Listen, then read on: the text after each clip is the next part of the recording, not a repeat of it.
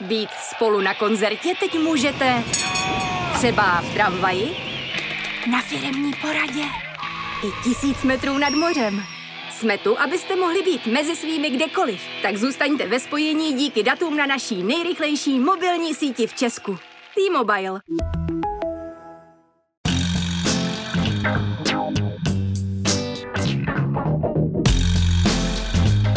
Je pátek 22. dubna, už dva měsíce od začátku ruské invaze na Ukrajinu. Právě jste si zapnuli stopáž, podcast z pravodajského serveru Seznam zprávy. Mé jméno je Jan Kordovský a tenhle týden se na začátek rovnou musím omluvit za absenci stopáže minulý týden. Nějak si toho sešlo trochu moc a krapec jsem zneužil páteční svátek. Kromě toho jsem se bavil s Tomášem Vyskočilem z filmové a seriálové databáze Filmtoro o tom, co může za úbytek diváků Netflixu a jestli náhodou těch streamovacích služeb není už trochu příliš. Ale ještě předtím jsem pro vás vybral přehled těch, alespoň podle mě, nejzajímavějších zpráv z uplynulého týdne.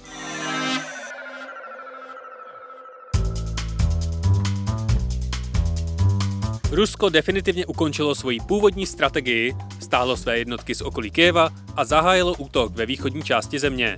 Snaží se obsadit oblast Donbasu. Ve chvíli, kdy stopáž natáčím, je město Mariupol, jeden ze symbolů války, těsně před padnutím. Pod ukrajinskou kontrolou zbývá poslední část, ocelárny Azovstal. Panuje obava, že ruské vítězství v Mariupolu uvolní jednotky k dalšímu postupu Ukrajinou. Další ze symbolů války, ruský křižník Moskva, je definitivně na dně Černého moře. A podle všeho i s údajnou relikví třísky z Kristova kříže v lodní kapli. Rusko demonstrativně otestovalo mezikontinentální raketu schopnou nést jaderné hlavice. Válka už z Ukrajiny vyhnala přes 5 milionů uprchlíků. Ze západu za největší epízry platí stále Německo, které na Ukrajinu odmítá poslat těžkou vojenskou techniku. Zajímavé schrnutí jednou větou tweetnul historik Timothy Snyder. Německo 30 let poučovalo Ukrajinu o fašismu. A když fašismus dorazil na Ukrajinu, Německo ho platilo a Ukrajinci padli v boji s ním. O víkendu se chystá sjezd lidovců v Ostravě. Žádný zásadní boj o křesla se neočekává. Vláda rozhodla, že opět nominuje Michala Koudelku do čela Bezpečnostní informační služby. Ministrině obrany Jana Černochová odletěla na zahraniční cestu do USA, předobjednat vojenskou techniku pro českou armádu. Pražská plynárenská od června opět zdražuje, tentokrát až o 39%. Zastánce Vladimíra Putina, expert hnutí Trikolora a zneužívač modrého majáčku Miroslav Ševčík se opět stal děkanem Národohospodářské fakulty VŠE. A v Praze se snad už definitivně začala stavět linka metra D. V neděli proběhne druhé kolo prezidentských voleb ve Francii. Jediná vzájemná televizní debata Emmanuela Macrona a Marine Le Pen proběhla ve středu, kdy zároveň vyšel jeden z posledních průzkumů. Ten stávajícímu prezidentovi přisuzuje 55%, krajně pravicové Le Pen pak procent 45%. Vyšetřovací skupina NAKA na Slovensku zadržela bývalého ministra vnitra Roberta Kaliňáka, který je spolu s expremiérem Robertem Ficem obviněný ze založení a zosnování zločinecké skupiny. Slovenská policie chce Fica stíhat vazebně. S návrhem ale musí souhlasit slovenští poslanci. Během letošního vzácného překryvu Velikonoc, Ramadánu a Pesachu došlo v komplexu Mešity al-Aqsa v okupovaném východním Jeruzalémě ke střetu mezi izraelskými bezpečnostními složkami a palestinskými muslimy. Poté, co izraelská policie násilně vyklidila areál, aby umožnila přístup skupině židovských osadníků. Zraněno bylo přes 150 palestinců, několik set dalších bylo zatčeno. Po minulé stopáži se ještě víc rozjela kauza Elon Musk si chce koupit Twitter. Musk se odmítl stát členem představenstva firmy, protože by v něm neměl dostatečně silnou pozici. Naopak přišel s nabídkou vykoupit za 54,2 dolarů za akci veškeré zbylé části Twitteru. Nákup by ho tak vyšel na 43 miliard dolarů, což je o několik desítek miliard víc, než má Musk v hotovosti k dispozici. Ve čtvrtek se na veřejnost dostal návrh investičního balíčku, který je složený z 25,5 miliardy dolarů půjček od Morgan Stanley a z 21 miliard vlastních maskových úspor. Současné představenstvo Twitteru se k nabídce ještě oficiálně nevyjádřilo. Co se s nákupem bude dít dál, je ve hvězdách. Alt-right komentátor Alex Jones vyhlásil bankrot většiny svých firm, a to včetně nejznámějších Infowars. Dohnali ho k tomu soudní spory s pozůstalými obětí střeleckého útoku na školu Sandy Hook. Jones tvrdil, že masakr byl jen hoax. Tenhle konspirátor v poslední době přišel už moc šílený i voličům Donalda Trumpa a dalším republikánům. A evropská odnož Amazonu v loni prodala zboží za 51,3 miliardy dolarů. Vykázala ale ztrátu 1,2 miliardy, takže nezaplatila ani eurocent na daních. A co se stalo ještě? Britská královna Alžběta oslavila 96 let. Bavorská zoo přejmenovala divoké prase, které se jmenovalo Putin. Americká vláda nelije 6 miliard dolarů do stárnoucích jaderných elektráren, aby se nemuseli vyřazovat z provozu. K-pop skupina BTS vydá 10. června nové album. Z Ruska mizí fonty jako Times New Roman nebo Helvetica. Majitel jejich licence je zablokoval. Pokémon Company koupila tiskárnu, která doteď tiskla všechny Pokémoní kartičky. V australském Melbourne ve středu spadnul horkovzdušný balón. Všichni jsou v pořádku. Spojené státy přestanou testovat sestřelování nepřátelských satelitů z orbitu. Po dvou letech můžete v Disneylandu opět objímat Mickeyho Mouse a předměstí Milwaukee terorizují krocani. Lezou na stromy a klovou do aut. Listovní služby zatím fungují bez omezení. A stalo se toho mnohem, mnohem víc. Třeba už se naplno rozjel náš denní podcast s Lenkou Kabrhelovou 559. Najdete ho na stejných místech jako stopáž, ve všech podcastových aplikacích, na podcasty.cz a samozřejmě na seznam zprávách. Teď už si ale poslechněte můj rozhovor s Tomášem Vyskočilem o současném stavu streamovacích služeb.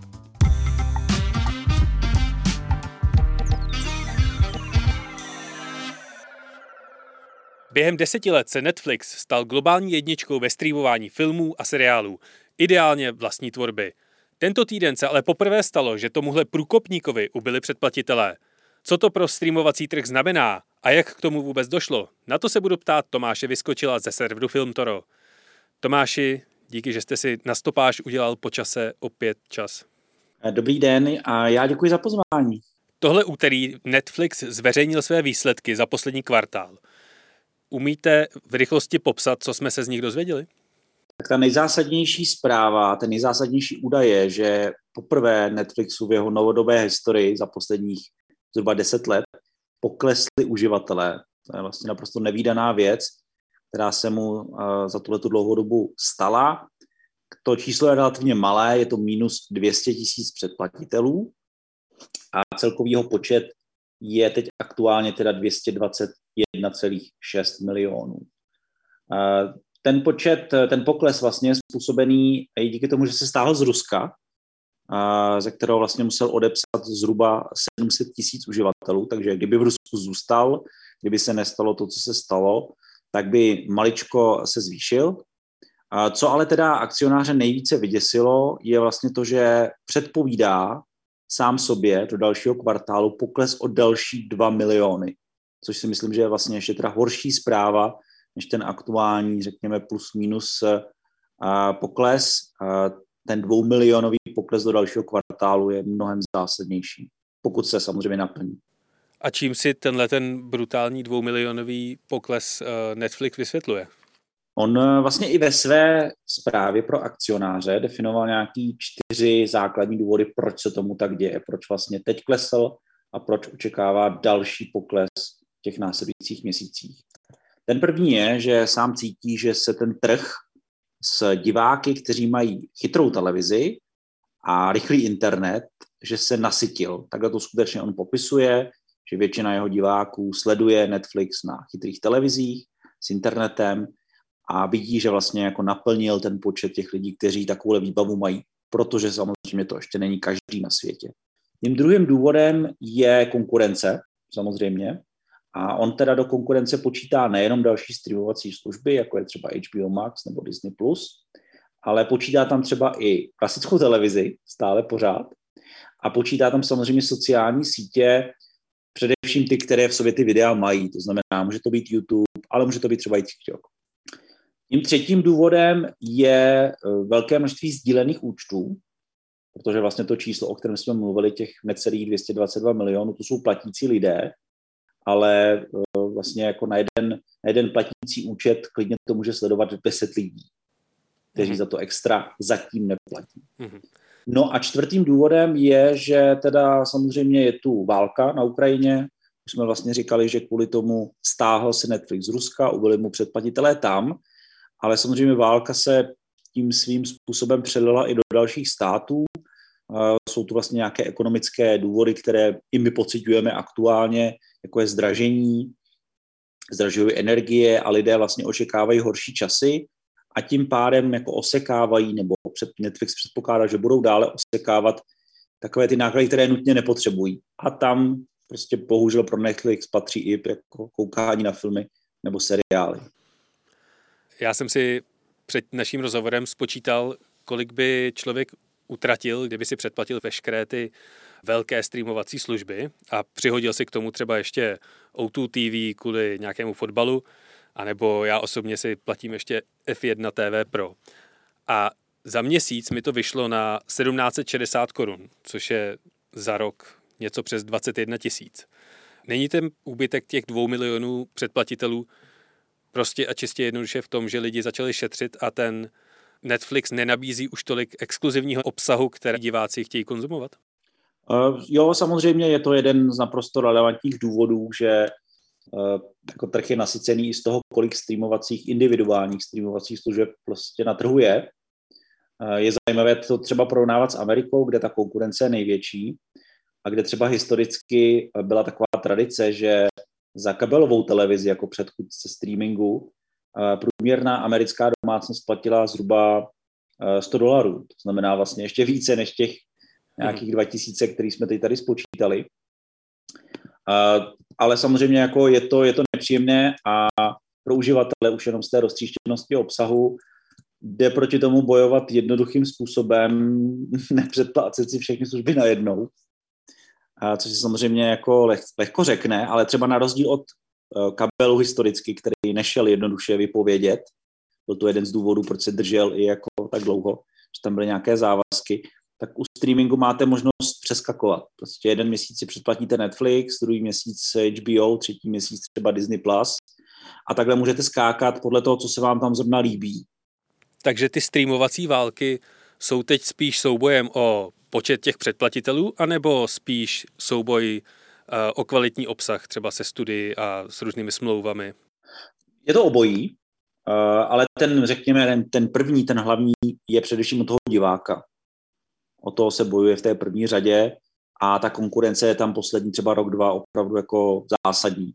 Jo, protože Netflix mohl být tím, který tím začal, ale studia, jako je třeba právě Warner a HBO Max nebo Disney, Disney Plus, o poslední, uh, poslední roky jako dohánějí.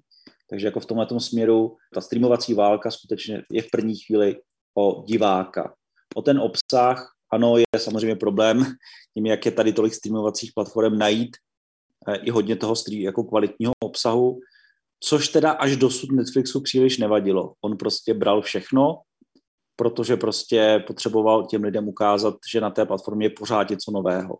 Tak, aby vlastně nepřestali platit nebo nepřeskočili na tu další platformu, aby pořád viděli každý pátek, každou středu, každé pondělí se tam alespoň něco nového objeví. To byla až dosud jeho strategie. Je otázka, jestli dlouhodobě správná a jestli se mu teď, teď něco takového jako trošku nevymstilo. Hodnota jejich akcí tak eh, hned po tom oznámení těch výsledků spadla až o 30%. Co s touhle situací Netflix hodlá dělat? Oznámil nějaké plány? Uh, oznámil nějaké plány. Ono samozřejmě ten, ten akciový trh je takový velmi specifický tím, že tam se jako sází na budoucnost, na optimismus a podobně a ten Netflix aktuálně moc nenabídnul. Navíc o ty akciové trhy trochu trestají za to, že vlastně on měl být tím symbolem toho streamovacího trhu a pokud teda se nedaří jemu, tak eh, jak se asi jako má dařit tomu zbytku, který ho chtějí dohnat a porazit. Každopádně proti tomu, a proti těm aktuálním výsledkům chce Netflix zasáhnout v několika oblastech. A mluvili jsme o tom, že Netflix říká, že problémem pro něj sdílení účtů. Podle všeho, podle jeho vlastních statistik, eh, až 100 milionů dalších lidí vlastně sdílí takhle uh, účty někoho jiného. A těmhle těm uživatelům, pokud je správně odhalí, uh, po těchto těch uživatelích Netflix teď bude chtít nové peníze. Už to vlastně testuje ve třech zemích Latinské Ameriky, že pokud vlastně vidí, že přistupujete na, na jeho web nebo do aplikace z jiného místa, protože jste to prostě dali svému kamarádovi, babičce a podobně, tak vám bude chtít za to napálit nějaký extra poplatek, ne teda jako plné předplatné, ale ta cena se tam prostě zvýší. Takže to je první opatření. A druhé opatření, které chce zavést, které jako, kterým půjde naproti, on poslední dobou výrazně zdražil, především v Americe a v některých dalších státech eh, vlastně na západ od nás. A chce přijít, i když se tomu dlouhá léta bránil, také s levnější variantou a bude to kompenzovat tím, že budou na Netflixu reklamy, což jak, jak sám šéf Netflixu říkal, nikdy jsem netušil, že to řeknu, protože jsem vždycky byl proti tomu, ale zřejmě ta doba na to nastává. Ona ho trošku do toho nutí ta konkurence, protože vlastně HBO Max už s tím přišlo v některých státech, s tou levnější variantou s reklamama a Disney Plus o tom seriózně uvažuje. Takže jako evidentně ten trh tomu jde naproti, aby uspokojil určitou část uživatelů, kterým nevadí ty reklamy, protože na prvním místě je pro ně cena. Ale on je potřebuje nějak prostě zúročit, proto tam ty reklamy nadspe. Když jste zmiňoval to sdílení účtu, tak to je ještě něco jiného, než když si člověk koupí family účet, ve kterém má až pět nějakých zařízení. To je, když má člověk ten single user ano. účet? Ano, ano. I tam vlastně jako je to o tom, že uh, to nejsou nutně profily, on to vlastně i Netflix sám nazývá jako vydáte vyloženě svoje jméno a heslo, uživatelské jméno a heslo uh, svojí babičce nebo svojí prostě tchýni nebo něčemu takovému a uh, může to být stále jeden profil, mm-hmm. ale prostě Netflix si bude chtít ověřit, že jste to jako opravdu vy, že to není prostě nějaký jako náhodný nějaký další uživatel, ne nutně zloděj, ale skutečně někoho, komu jste to dobrovolně dal, ale bude chtít, abyste si za to připlatil. Už existuje nějaký návrh toho, jak by ty reklamy měly vypadat? Bude to jako na YouTube, že vám uh, každých sedm minut naskočí dvě minuty na XXX LUT? Uh, ona takhle třeba například už dneska funguje služba uh, Hulu nebo, nebo Peacock, uh, kterou teda já jsem i osobně takhle testoval a je to jednoduché. Spustí se vám před filmem a pak takový ten klasický styl, který třeba znáte i z televize, z Novis Primy, prostě každých, řekněme, 15 minut se tam pustí blok reklam, obvykle tak okolo prostě nějakých 60 až 90 vteřin. Mm-hmm. Takže tak, jako není to každé 2-3 minuty, ale prostě ta 40-minutová epizoda se natáhne na těch 60, ta 20-minutová na 30, a Netflix, který vyrábí hodinové, tak možná z toho nakonec bude hodina a čtvrt. No a jak se vyvíjí snaha Netflixu o to nabízet na své platformě hry? Hry byly vlastně dlouhou dobu Netflixem zmiňovaný jako něco, co on sám vidí jako největšího konkurenta, protože jako předpokládá, že jeho cílovka bude chtít tříštit tu pozornost a utíkat právě třeba k hrám, typicky mladší. A, takže jednak teda na své platformě už ty hry nabízel, pár drobných her, licencovaných podle jeho obsahu, jako třeba Stranger Things. Začal to tam nabízet přímo v apce nebo na webu. Koupil teď aktuálně za poslední půl rok eh, herní studia, aby mu pomáhali vyvíjet další hry.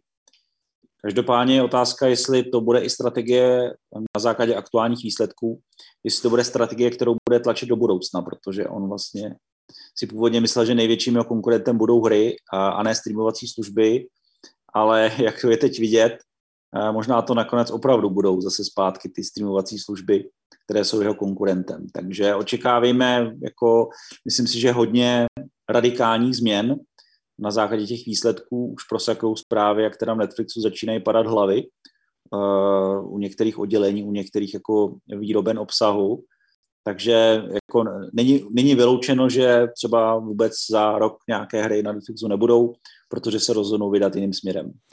No a teď otázka za všechny peníze. Vlastně doslova, protože kdo chce platit 21 tisíc eh, ročně za, eh, za to koukat se na video. Tohle to přece není udržitelný stav, jaký předvídáte vývoj všech těch platform, eh, kterých je za zmínku jich stojí třeba 10. Co se s nimi bude dít dál? No, nebude to udržitelné. Samozřejmě ostatně to, co vlastně analytici teď eh, jako píšou, že Wall Street akciový trh očekával, že to bude růst do nekonečna, ale ono to růst nebude, protože právě se to nasytí. A dá se předpokládat, že těch platform bude v budoucnu méně, že prostě ty velcí hráči nebo přežijí jenom ty nejsilnější a nějakým způsobem se uh, prostě skonzolidují větší pohltí menší, uvidíme kdo koho. A to je jako první, první scénář. Druhý scénář je, začne se to nějakým způsobem balíčkovat.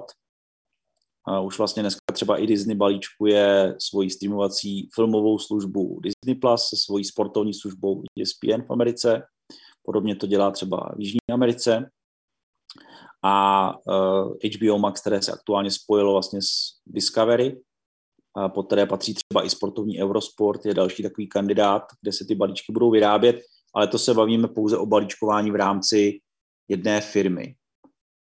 Určitě by bylo super a v Americe proti tomu třeba jde naproti Amazon nebo Apple, který se snaží agregovat ty služby pod jako vlastně jeden balíček, ne nutně za nějakou extra cenu, eh, super jako slevu množstevní, ale minimálně technologickou agregaci chce dělat a nabídnout tak těm uživatelům něco jako, ale nevybírej 10 služeb, tady máš prostě hezký rodinný balíček tří nejznámějších nebo nejlepších služeb pro prostě rodinné sledování a, a vrátíme se trošku k modelu, který byl před 20 lety u kabelovky, no. Že už prostě nebudou nutně stanice, ale budou třeba balíčky. Nemáte obavu, že v Evropě to může dopadnout tak, že ty balíčky budou vytvářet mobilní operátoři? Já bych tomu neříkal dokonce obavy.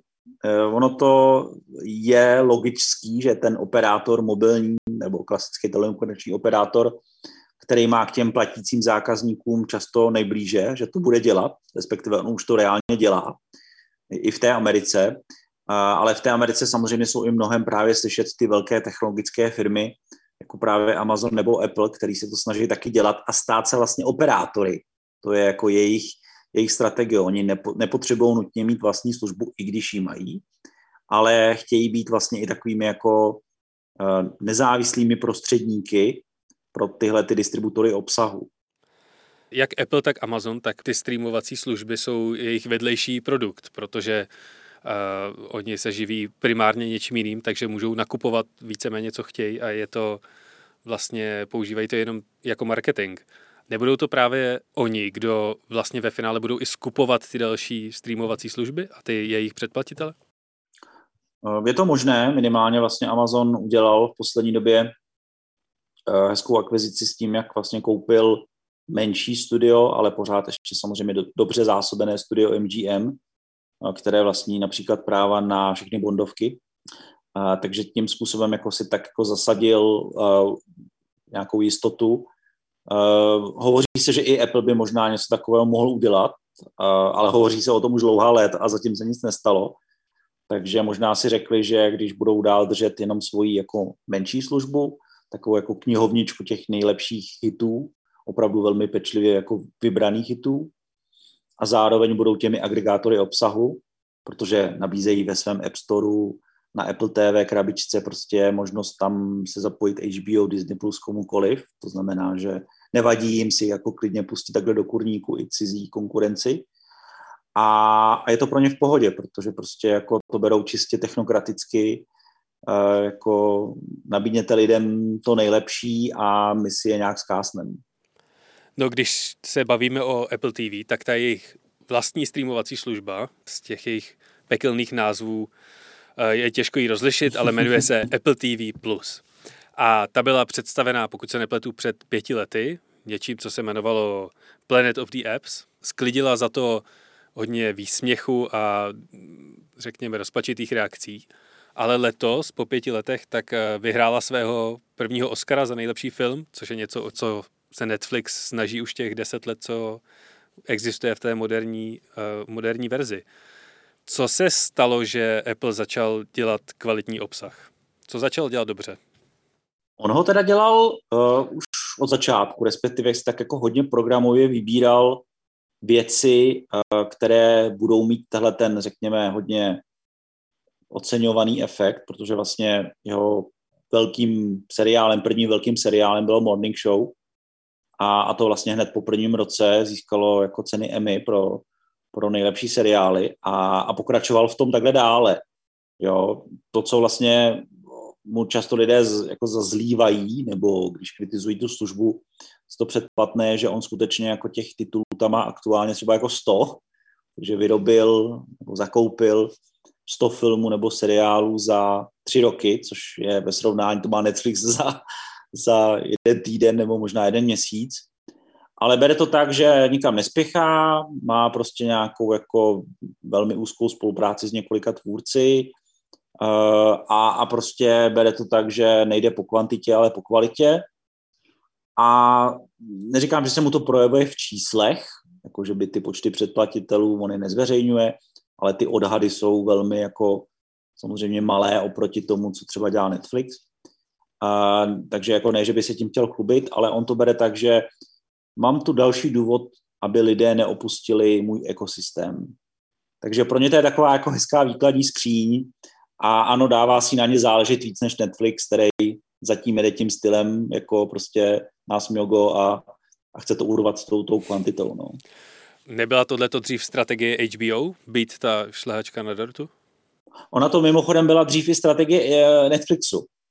Eh, když vlastně začínal, tak eh, si vybíral seriály nebo filmy, které měly, jako třeba House of Cards, že jo, který měli takový ten punt z toho, že věděl, že to bude hodně oblíbené kritiky, že to bude ideálně mít super hodnocení, jde po nějakých vážných tématech a ano, to je věc, kterou se naučil od HBO a HBO ji do dneska vlastně drží. A, ale Netflix velmi brzo pochopil, že tím neurve tu masovou část a, a začal samozřejmě sypat peníze do spousty dalšího obsahu, takže jako zatímco třeba Apple TV Plus nebo to HBO v té původní formě je stále něco jako ČT2, mm-hmm. tak Netflix úmyslně a programově chce být tím, co je nová nebo prima. To znamená prostě jako masová zábava pro všechny. Ne nutně, co titul to kvalita, ale prostě masa chce často, nebo se spokojí jenom s tou průměrnou kvalitou, ale hlavně, že toho je hodně. Je některá z těch českých služeb, Vojo nebo O2 TV, anebo nějaká, která mě ani z hlavy nenapadá, velikostí srovnatelná právě třeba s Netflixem tady v tom našem českém prostředí? Jak se jim daří? No, když budeme řečí čísel, tak vlastně ty odhady pro ten Netflix se aktuálně u nás pohybují někde mezi 500 až 600 tisíc předplatiteli. Je to čistě odhad, protože Netflix tyhle ty regionální čísla bohužel neposkytuje, ale takhle se to zhruba má. A Vojo, české Vojo vlastně aktuálně prohlašuje, že má zhruba nějakých 350 až 400 tisíc předplatitelů. Pozor, ale to je teda Česko a Slovensko dohromady. Mm-hmm. Takže vezmeme, že ta česká část má třeba 200 až 250 tisíc, takže sice jako polovička oproti Netflixu, ale zřejmě jako prokazatelně číslo dvě. Uh, HBO Max uh, jako nezveřejňuje bohužel žádná čísla a ty nejnižší odhady jsou okolo 200 tisíc jako předplatitelů čistého HBO dneska Maxu, ale je tu obrovská základna HBO předplatitelů toho kabelového HBO, které vlastně třeba přicházelo skrz operátory po dlouhá léta a tam se to může vyšplhat třeba až ke tři čtvrtě milionu, jo, ale to neznamená nutně, že to jsou lidi, kteří koukají na streaming. Takže u toho, jako HBO je rozhodně s Vojo a s Netflixem ta naše hlavní česká trojka. Všichni ostatní, Amazon, Apple, uh, jsou jako někde úplně jinde, uvidíme, co Disney. A typicky české platformy, no máme tady českou televizi, ale tak ta je spíš jako, jako ne, ne konkurencí klasického stylu, je to jednak televize, která je zdarma, streaming, který je zdarma a zaměří na lokální tvorbu.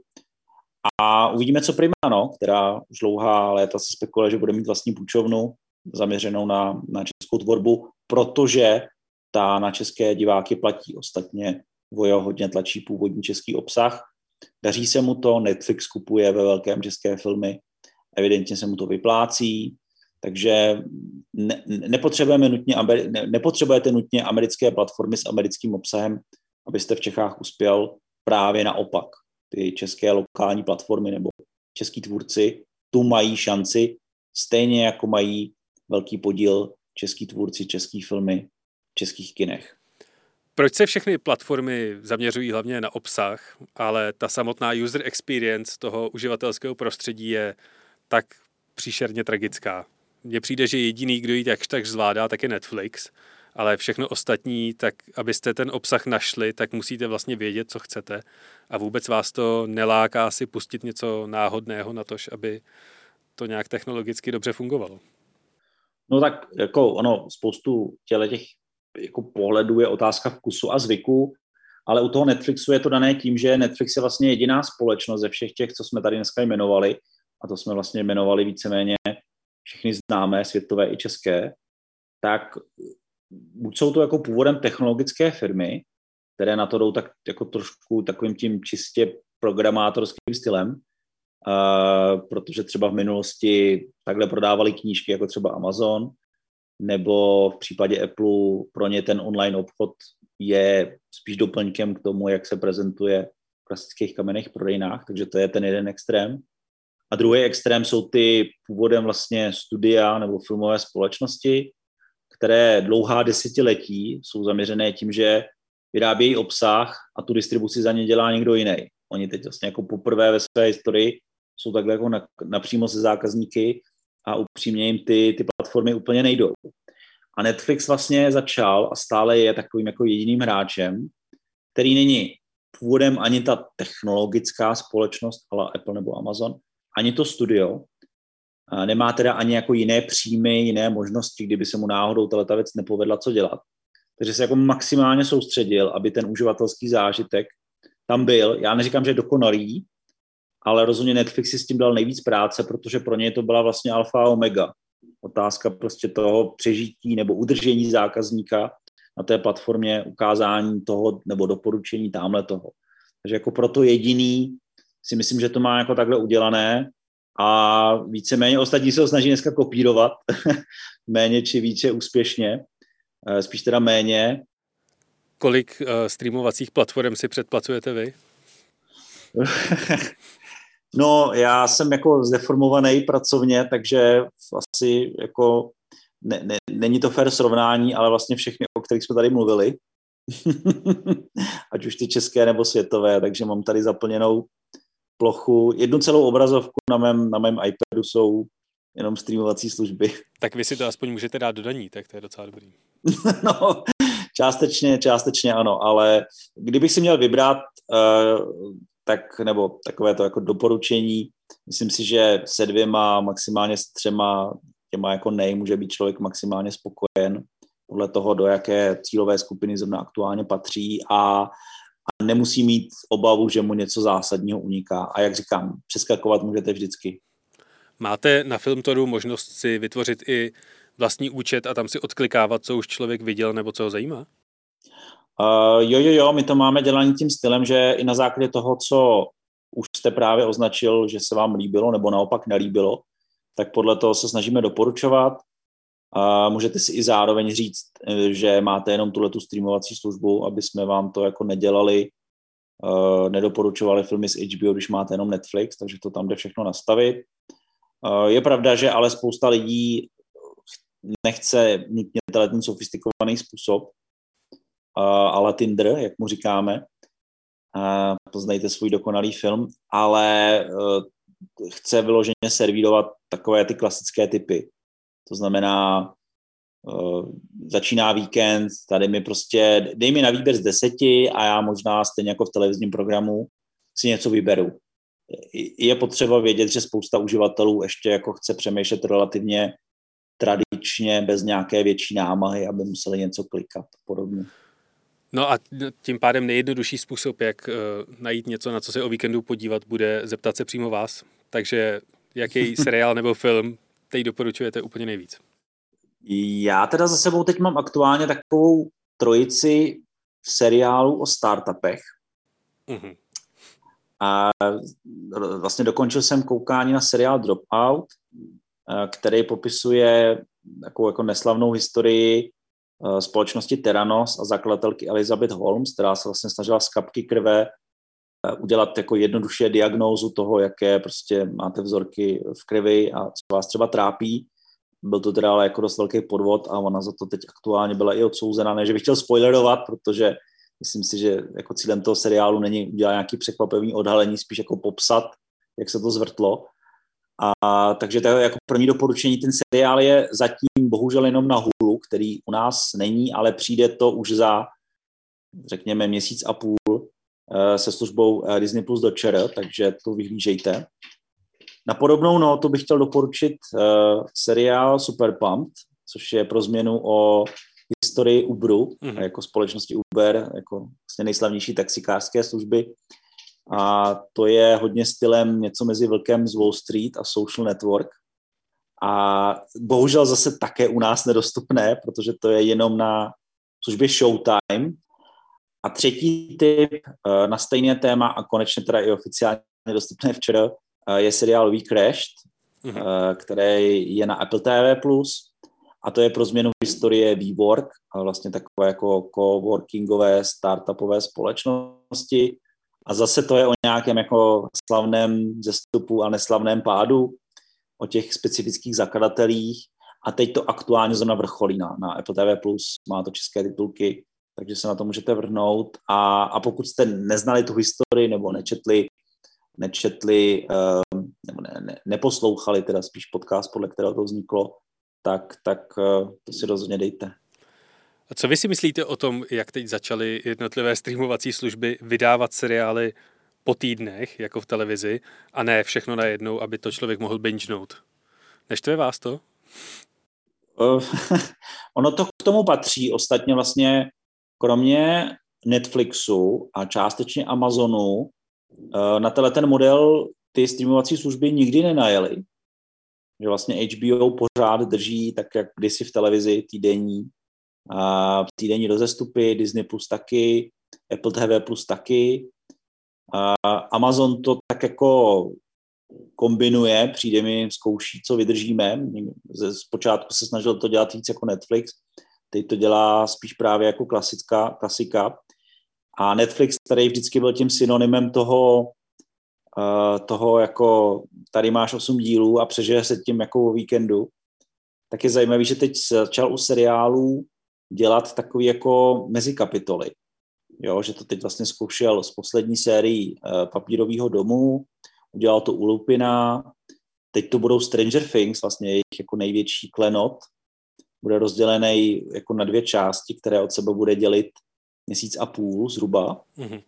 Takže jako i, i Netflix jako vidí, že mm, držet ten seriál v podvědomí déle než jeden víkend vlastně je zajímavé, typicky u nějakých takových diskutovaných seriálů, jako je právě Stranger Things.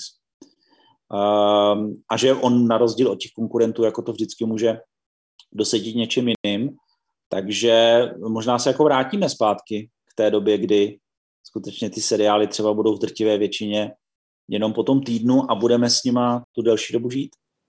Tak eh, já vám moc děkuji za rozhovor, Tomáši. Já děkuji za pozvání. Tohle byl Tomáš Vyskočil z magazínu o streamingu Filmtoro.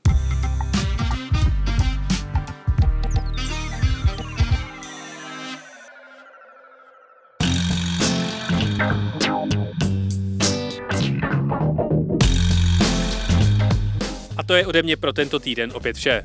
Díky všem za poslech, pozitivní i negativní ohlasy na Twitteru nebo v recenzích v Apple Podcasts.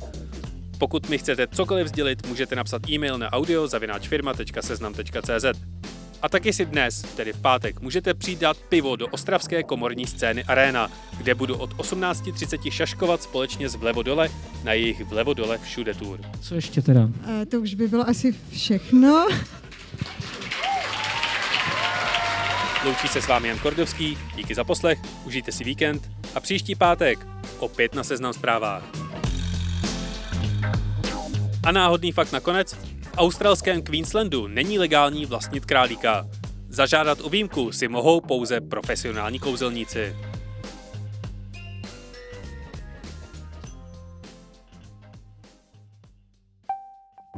Tady je Lenka Kabrhelová a 559. Spravodajský podcast Seznam zpráv. Schrnujeme to nejdůležitější dění v Česku, ve světě, ekonomice, sportu i kultuře. Buďte s námi v obraze. Jedno zásadní téma na vás bude čekat každý všední den, vždy za minutu 6. Poslouchejte kdykoliv a kdekoliv. Najdete nás na adrese podcasty.cz, na stránkách Seznam zpráv a ve všech podcastových aplikacích.